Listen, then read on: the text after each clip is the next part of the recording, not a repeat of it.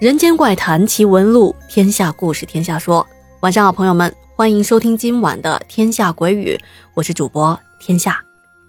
前两天咱们都是在说莫良得怪病的种种情况，但是今天要讲他遇到那些可怕和诡异的事情。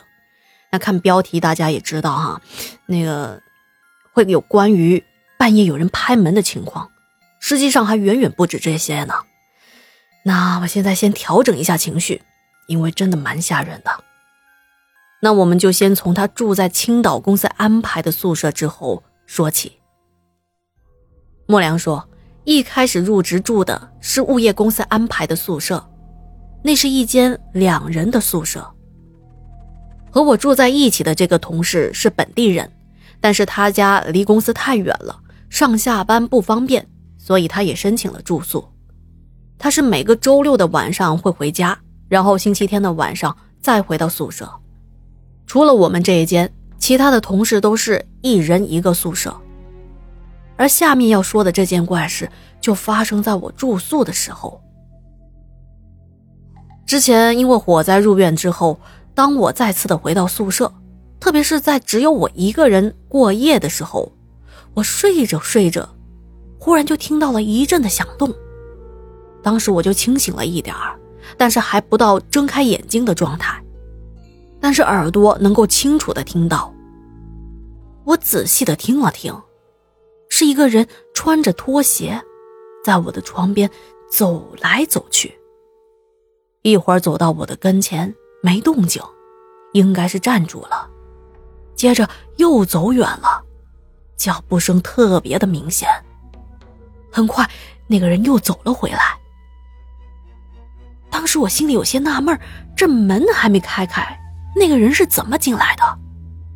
而且我这个地方是地下室啊，那都没有窗户的，更不存在爬窗户进来的情况。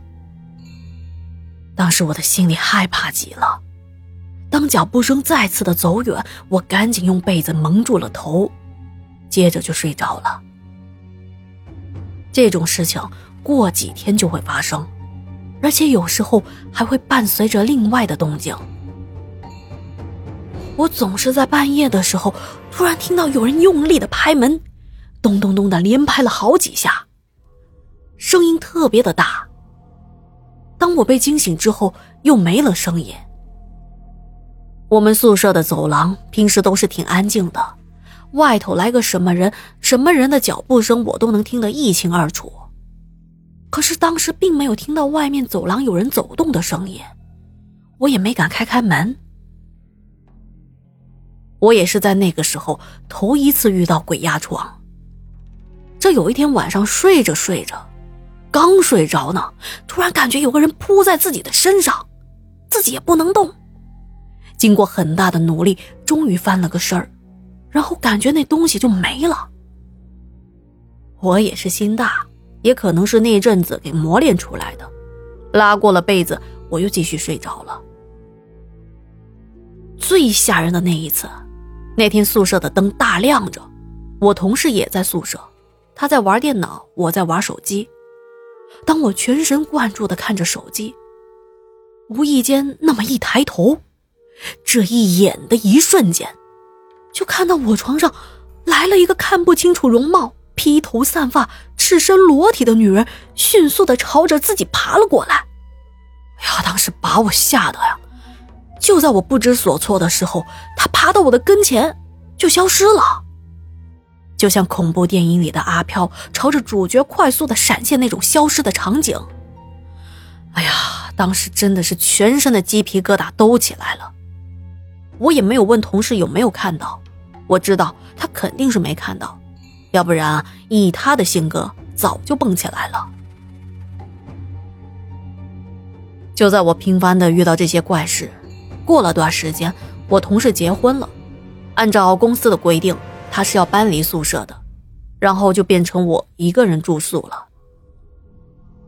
在2017年的时候我调换了宿舍，这中间还有个小插曲。当时住在宿舍的，包括我们的经理在内，一共有6个人。宿舍整体的布局是，走廊这边是我的宿舍，我的隔壁是一个女同事，我的对门是经理，经理的旁边是一间档案室。我现在这一间宿舍原来是上一届的经理住的，他住的期间有没有遇到什么怪事，我不太清楚。但是自从那位领导调走之后，这间房间啊，就是一直被用来作为值班的经理室的，是不住人的。我之所以搬过来这间宿舍，是因为我原来住的那一间，也就是说我看到什么怪女人朝我爬过来的那一间啊，那是在另外一边的走廊的。但是因为那间房间的装修气味太大了，而且后来我经历了火灾，落下了后遗症，受不了任何的异味，就临时的搬到了现在这一间原本用来值班的房间。这间宿舍最开始并没有发生什么事情，直到后来遇见了这件事情。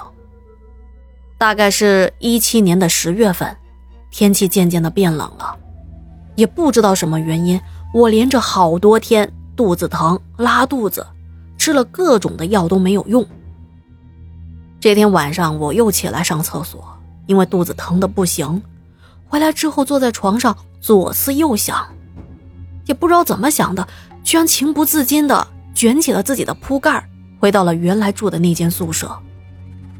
说来可能也没人信啊，在我抱着铺盖往回走的路上，哎，我这肚子就不疼了。当我回到原来的屋里，我快速地铺好了床，倒头就睡。这拉了1个星期的肚子，本来是越到晚上越闹得厉害，在那一天总算是睡了个好觉了，而且第二天这肚子也好了，不再疼了。可是呢，那一间屋子的装修味道实在是太大了，我根本就受不了。没办法，我还是又搬回到了那间值夜班的宿舍，心里头虽然很抵触，但是又没办法。我在这间新的宿舍住了没多久，突然有一天，宿舍里的走廊飘荡着檀香的味道，我一直没明白这味道是从哪飘过来的。后来才知道，住在我对门的经理恭恭敬敬地请来了一尊佛像，摆在了他的屋里。而且从那以后，这奇怪的事情就发生了。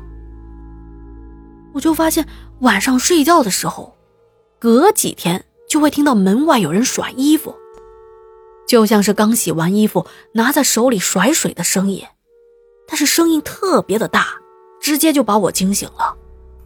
甩了几声又没了动静。我看了下时间，大概是在3点到4点之间发生的。我心想着，这住在宿舍的同事们不可能在这个点起来洗衣服和甩衣服吧。一开始我还以为是自己神经衰弱，到后来我才发现不对劲儿。因为到了2019年的7月26号，当时也是记得自己躺在床上，床挨着窗户，自己正睡觉呢，突然就被一阵剧烈的拍玻璃的声音给惊醒了。